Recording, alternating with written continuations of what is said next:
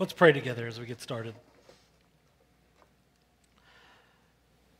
Our Father, I thank you for this morning. I thank you for gathering your people together to worship you. I pray that over these few minutes together that Jesus would be glorified, that Jesus would be made known, that he'd be lifted up, that that the Holy Spirit would be at work to open up our hearts to know your great love for us, to know what you're really like, and to see who we are in light of who you are. I pray that you speak over the next few minutes. Say what you want to say to each one of us. I pray that you have our ears open to hear what you want us to hear. And just be glorified in all that we do. In Jesus' name, amen. So this week we're beginning our series through the Lord's Prayer, and we're beginning with just the first four words of this prayer that Jesus taught his followers to pray in Matthew chapter 6, verses 9 through 13. And those four words are this: Our Father in heaven. Our Father in heaven. The good news contained in these four words is it's astounding. It's so deep. It's so wide. We can only begin to scratch the surface together of it this morning. But my hope is that you're going to be encouraged to spend some time praying the Lord's Prayer, maybe going through it slowly, going through it repeatedly throughout your week, and that one day, really soon, you'll be praying this prayer, and even as you are just beginning with these first four words, Our Father in heaven, you're just going to get stopped in your tracks. It's like the sheer weight of the reality that these first four words announce, like, lands on you. And my hope is that you're going to experience the deep joy that these words of good news ought to inspire. The rest of the Lord's Prayer, it might be considered to be made up of requests or petitions or supplications, etc. But these first four words announce and proclaim a reality that I think should just like melt us regularly. So I want us to hear the good news of these four words this morning, and I'm praying even now that the Holy Spirit will do the work of taking this good news from our heads and down into our hearts, because this good news, when believed, it changes everything about how we pray this prayer. Now, in these four little words, there are at least three parts that we can examine. There's the word our, there's the word Father, and then there's the words in heaven. We're going to skip our for now, and we're going to come back to that. And that's because I want to first talk about like how Jesus instructs us to call on God in prayer, the name that Jesus says we ought to use, and that's Father. As a boy who grew up without a father and who had some father figures who have utterly failed in my life, I just want to say, like, I know that the name Father can contain a lot of baggage for many of us. If Father isn't associated with a lot of good things in your life, or if Father is associated with a great many hurtful things in your life, then associating God with the term Father may cause you to think of him in some unhelpful ways. Maybe it raises questions like, is God distant? Is God perhaps absent? Is God controlling? Is God only concerned with my performance? Do I need to measure up to be worth something to him? Is God concerned only with himself? Is God using me? And probably a great many other questions. And I do want to address our modern sort of difficulty with the name Father, but first I think we have to understand like the weight of that name for those who Jesus first instructed to use it. A father's identity was linked to his children. Perhaps his children could even be seen as a gauge to his own value in the world. And to call somebody Father was to identify yourself with them, to like say you belong with them. It meant like you would carry on whatever he started. That his beliefs, his traditions, his values, his vocation even would be yours. My Father's worth is where I get my worth from. What my Father does is what I will do also. And prior to Jesus teaching his followers this prayer in Matthew 6, God had long called himself Father of the people of Israel, right? Back in Exodus chapter 4, 22 through 23, God instructs Moses, saying, "Then you shall say to Pharaoh, thus says the Lord, Israel, my firstborn son. And I say to you, let my son go that he may serve me."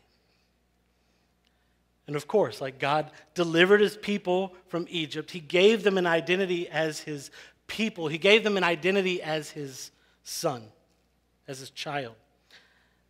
And then later, when the nation of Israel is already established, God speaks through the prophet Nathan to King David, and he promises in 2 Samuel 7:14, he says this, "When your days are fulfilled and you lie down with your fathers, I'll raise up your offspring after you, who shall come from your body, and I will establish his kingdom. He shall build a house for my name, and I will establish a throne of his kingdom forever, and I will be to him a father, and he shall be to me a son." See, this was a promise of a coming king, of a coming Messiah. It was the promise that he would send Jesus to stand for Israel as God's son.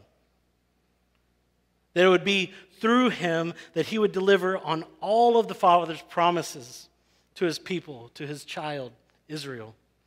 Maybe you remember those promises that God made through the Old Testament to Noah, Abraham, Moses. They were always about restoring the nations into the family of God. And so here in Matthew 6, Jesus, who is God's son, who's teaching his followers to pray, was in the process of fulfilling God's purpose for his people. He was once and for all in the process of liberating all those enslaved to sin, the nations, into their identity as God's own children. And so Jesus, he's teaching this, and he says, when you pray, because of me, you call on God as Father. And so for us to do that is to understand ourselves as already sons and daughters of God. It's to understand ourselves as Peter calls us in 1 Peter 2, 9 through 10, where he says, "You're a chosen race. You're royal. You're a royal priesthood. You're a holy nation, a people for his own possession, that you may proclaim the excellencies of him who called you out of darkness and into his marvelous light. Once you were not a people, but now you are God's people." To call on God as Father at the beginning of this prayer is to understand yourself as identified with him as his own child through the work of Jesus. If you're a follower of Jesus, if you have been saved by his grace, your entire identity is tied up in who God is. Whatever you're worth, it comes from whatever he is worth. And he isn't a mere earthly father. He isn't all that we might negatively associate with the word father. That's not what he's like at all. Like the Lord's prayer begins with this announcement, not that he's just our father, but that he's our father in heaven. What does that mean? I'm afraid that some of us have prayed this prayer, saying, "Our Father in heaven," or "Our Father who is in heaven," or "Our Father who art in heaven." And we've taken it to mean that God's not near to us, that he's distant, that he's in another place than we are. Like maybe he can hear our prayers from wherever he is. At least we hope he does. But still, he's in heaven and we are on earth. But this isn't the case. Our Heavenly Father is not distant. He's not far off. What our Father in heaven really means is that he is with us, that our Father is present, and that his presence is heavenly. Our Father is present, and his presence is heavenly. See, I think we often mistake talk of heaven with some sort of geographical location, right? Some land in the clouds or perhaps in space. We don't really know where it is. Perhaps it's behind some planet somewhere, but it's somewhere out there. We know it's beautiful and good, and we'd like to go there someday. Hopefully we'll get to. But as I've said before, our heavenly imagination is far too small. We seem to understand the idea of heaven, of hell on earth, easier than we understand the idea of heaven on earth. Heaven isn't so much a place, so much a geographical location as it is a reality. It's the reality that we were created for. It's the reality that God exists in always and forever because it exudes from who He is. Heaven, as we find in Revelation, is the reality where we will live in unity with God and with each other and with all of His creation forever. It's a reality where there are no tears, there is no more pain, there is no more death or suffering. And what heaven is like comes from what our Father Himself is like. And it's not just like this future reality for Him. It's what He's like presently. It's what He's like always and forever. What is our Heavenly Father like? What is our Father in heaven like? If we went back to that story with Moses, where God calls the Israelites His children, and if we follow that story, we find a father who comes out to save his people from slavery in Egypt with power and with might. And then, as He saves them, He makes a tabernacle among His people so that He can be with them. In Hosea 11:3, it says, "Yet it was I who taught Ephraim to walk. I took them up by their arms, but they did not know that I healed them." Right? It's this picture of a father who has held the hands of his children, teaching them to walk as they grow.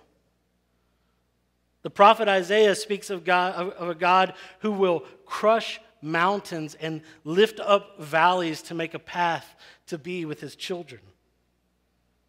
In Jesus, He came to lay down His life for us so that we could be called children of God. And as children, we're called to grow up into His likeness, to become like He already is, to bear the fruit of the Spirit, as Paul says in Galatians 5:22 through 23. And so we know that that means God is loving, that He is joyful, peaceful, patient, kind, good, gentle, faithful, self-controlled. And that is what our Father in heaven is really like. And this is good news. He doesn't father us passively or from a distance. He doesn't fail us the way earthly parents might fail us. Our Father in heaven loves us deeply. He gives us His identity so that we take on the worth of a child of the King of Kings.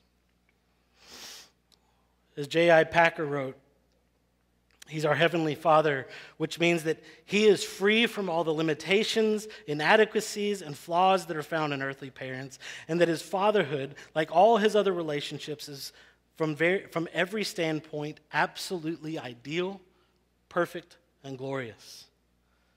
And then Packer further encourages us then as we pray these first four words to let your thoughts move to and fro, like an accelerating pendulum, taking ever wider swings. You say, He's my Father, and He's God in heaven. He's God in heaven, and He's my Father. It's beyond belief, he writes, but it's true. And then he says, let it grasp you, and then tell God how it makes you feel. See, as we enter into the Lord's Prayer, this is the good news we should hear proclaimed. He is my Father, and He is God in heaven. He is God in heaven, and He is my Father. It's unreal, yet it's the reality that we are being confronted with as we enter into prayer. Our Father is present, and His presence is heavenly. Our Father in heaven, it tells us a lot about who God is and what He's like.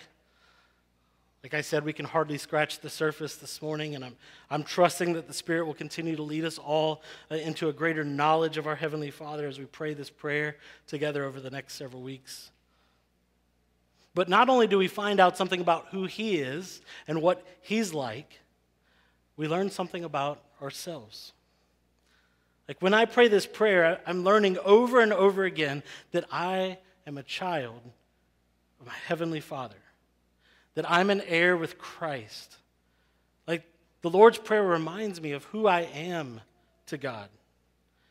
And although I don't often realize it or feel much like I'm that special, this prayer from the very start reminds me of who I am and who I'm growing up to be, right? I'm a child of God, and therefore I'm growing up into godliness. That's who I'm becoming. Not only does it inform me of who I am and who I'm becoming, but as all these things sort of collide together in my heart, it changes the way I pray. I come to Him, not as though He's a distant, wish-granting genie who might come through, nor as a God who I'm merely hoping to appease in some way or some other distorted way of praying to Him. I come to Him, and I find that first and foremost, He's my Heavenly Father, and I'm His child, and He wants to be with me, which draws me in to want to be with Him. And to be in His presence is heavenly. It's good, it's sweet, and it's life-giving, and it makes your heart feel like it's found its home. And still, there's one more very powerful reality that is announced in these four words that we haven't talked about, and we could almost miss it. It's that word, our. We could almost just look right over it, but this whole prayer that Jesus taught is prayed in the plural, right? Our Father, give us, forgive us as we forgive, lead us, deliver us.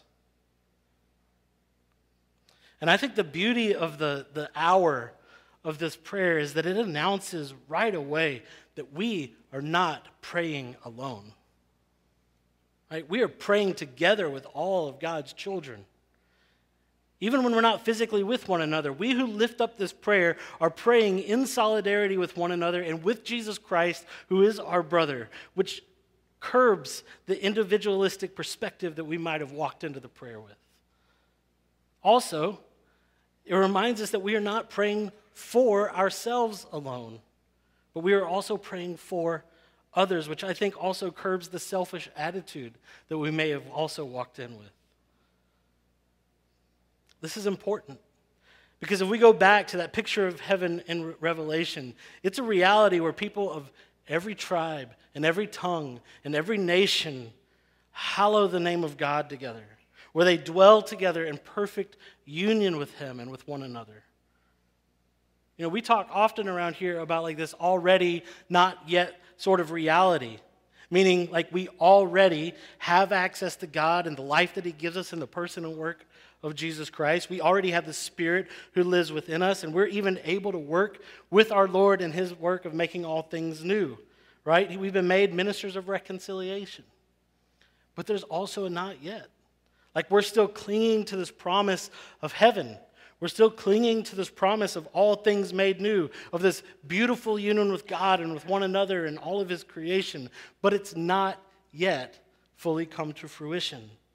And so sometimes for me, when the reality of this world gets too heavy, like with its denying of God and its captivity to sin and idolatry and its perpetual pain and suffering and death and killing.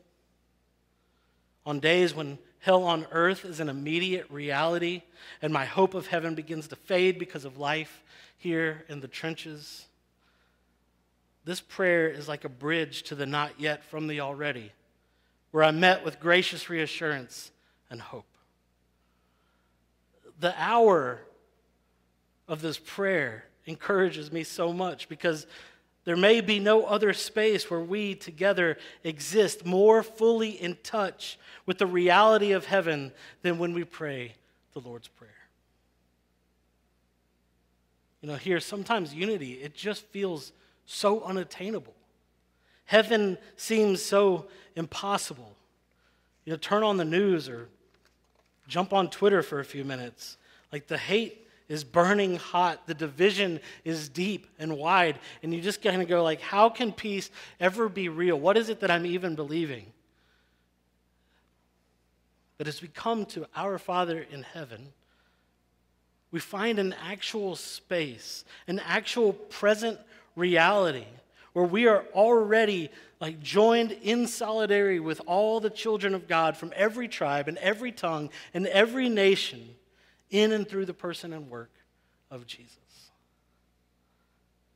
And that's reassuring, and that gives you hope. We're spending something like the next 8 weeks on the Lord's Prayer. I've got these stickers. You can get them in the back, over there. They're sprinkled around if you want one. The point of these is that it would just be a reminder that you might pray this prayer repeatedly and slowly. So we're going to spend 8 weeks in it. We're going to practice praying it together, letting it become like a space for conversation with God. We're also spending several weeks going through Dallas Willard's Hearing God study in our missional communities. And that study and the practices that go with it, they're meant to get us all practicing prayer. All this is to get us to practice prayer, to make a space to meet and converse with God in prayer. So I want you to do all those things. But I want us to hear this. Paul Miller writes in his book, The Praying Life, that if you remove prayer from the welcoming heart of God, prayer becomes a legalistic chore. Right? If you remove prayer from the welcoming heart of God, prayer becomes a legalistic chore. The first 4 words of this prayer in Matthew 6, "Our Father in heaven," are meant to reveal the welcoming heart of God to us. And so my hope this morning is that you'll see his welcoming heart, that you'll see that the Lord's Prayer is not some rote line to recite. It isn't meant to be a legalistic chore. None of these practices are meant for that. In fact, the Lord's Prayer is a direct invitation from Jesus to connect deeply with our Father in heaven and to connect deeply to the present reality of his kingdom, to connect to the reality of heaven. A.W. Tozer wrote that God wills that we should push on into his presence and live our whole life there. I believe the Lord's Prayer is a doorway for us to do just that. And I honestly believe that a church of people praying the Lord's Prayer would be transformed in unimaginable ways and would become an unbelievable witness to the world of who Jesus is and the realities of his kingdom in both word and deed. So the invitation this morning is let's push into his presence together as we practice these disciplines of praying the Lord's Prayer and learning to pray and converse with our Lord. Over the next several weeks, I want us to practice doing just that together, to push on in to the presence of God together. So I want to close with the time of saying the Lord's Prayer together. And so I'm going to ask you, if you're able and you're willing, I'd invite you to just stand and to join with me in this. I'm going to pray it one line at a time, and then I want you to pray that line after me. Does that make sense? I'll pray a line, and then you guys pray it together. And then I'm going to give us a moment between each line just to give us a time to consider the words that we're saying and all that we're invited into in our lives. So let's pray this together. Our Father in heaven,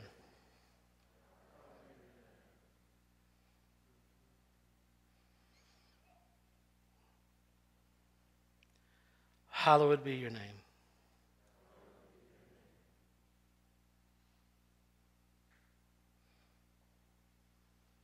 Your kingdom come, your will be done on earth as it is in heaven.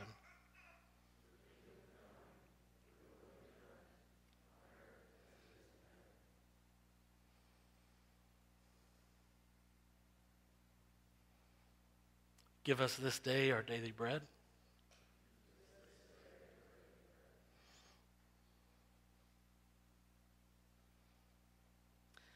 And forgive us our debts, as we also have forgiven our debtors.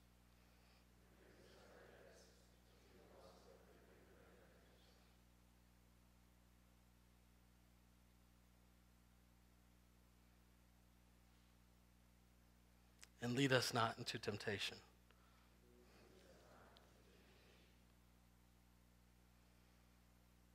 But deliver us from evil.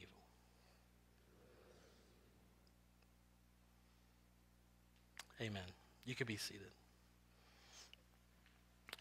We're going to move into a time of response as we do each week. We're going to do a few things. The band will come and they'll lead us in singing and worship. And then we're going to come and we're going to take communion together, the Lord's Supper. And as you come, there are giving baskets in the back where you can give your tithes and your offerings. If that's something you already do regularly and it slips out of your bank account, just know the point here is to remember that that's happening, to remember that God is who he says he is, that he's your provider, that he's the creator, that he's the giver of all good things. And take a moment to remember that act and that act of worship that you're already doing. Don't let it just be a habit. Let it be a praise habit. So take a moment to do that. And then as you can come down the middle. And when we come, we take a bread and we dip it in the wine or the juice. We also have cups with juice and a wafer on top if you prefer that. And we're coming and we're taking the bread, which represents the body of Christ that was given for us, the wine and juice, which represents the blood of Jesus that was shed for us. And remembering that Jesus, our brother, came and he died and he rose again to make us a child of God. We're coming and we're remembering this truth and we're proclaiming this truth to one another. And we're celebrating this truth as a family. We were not a family, but because of him, we are now one family. And so if you're a Christian, we invite you to come and to take this with us. Remember Jesus, proclaim this good news to one another and what we do in this eating and drinking. I'm going to pray for us, and we'll move into that time together. Our Father, I thank you for your great love for us.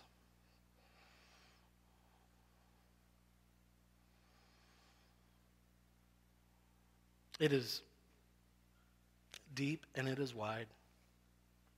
We cannot comprehend it. I'm thankful that in light of who you really are, this Holy God, creator of all things, all powerful and mighty.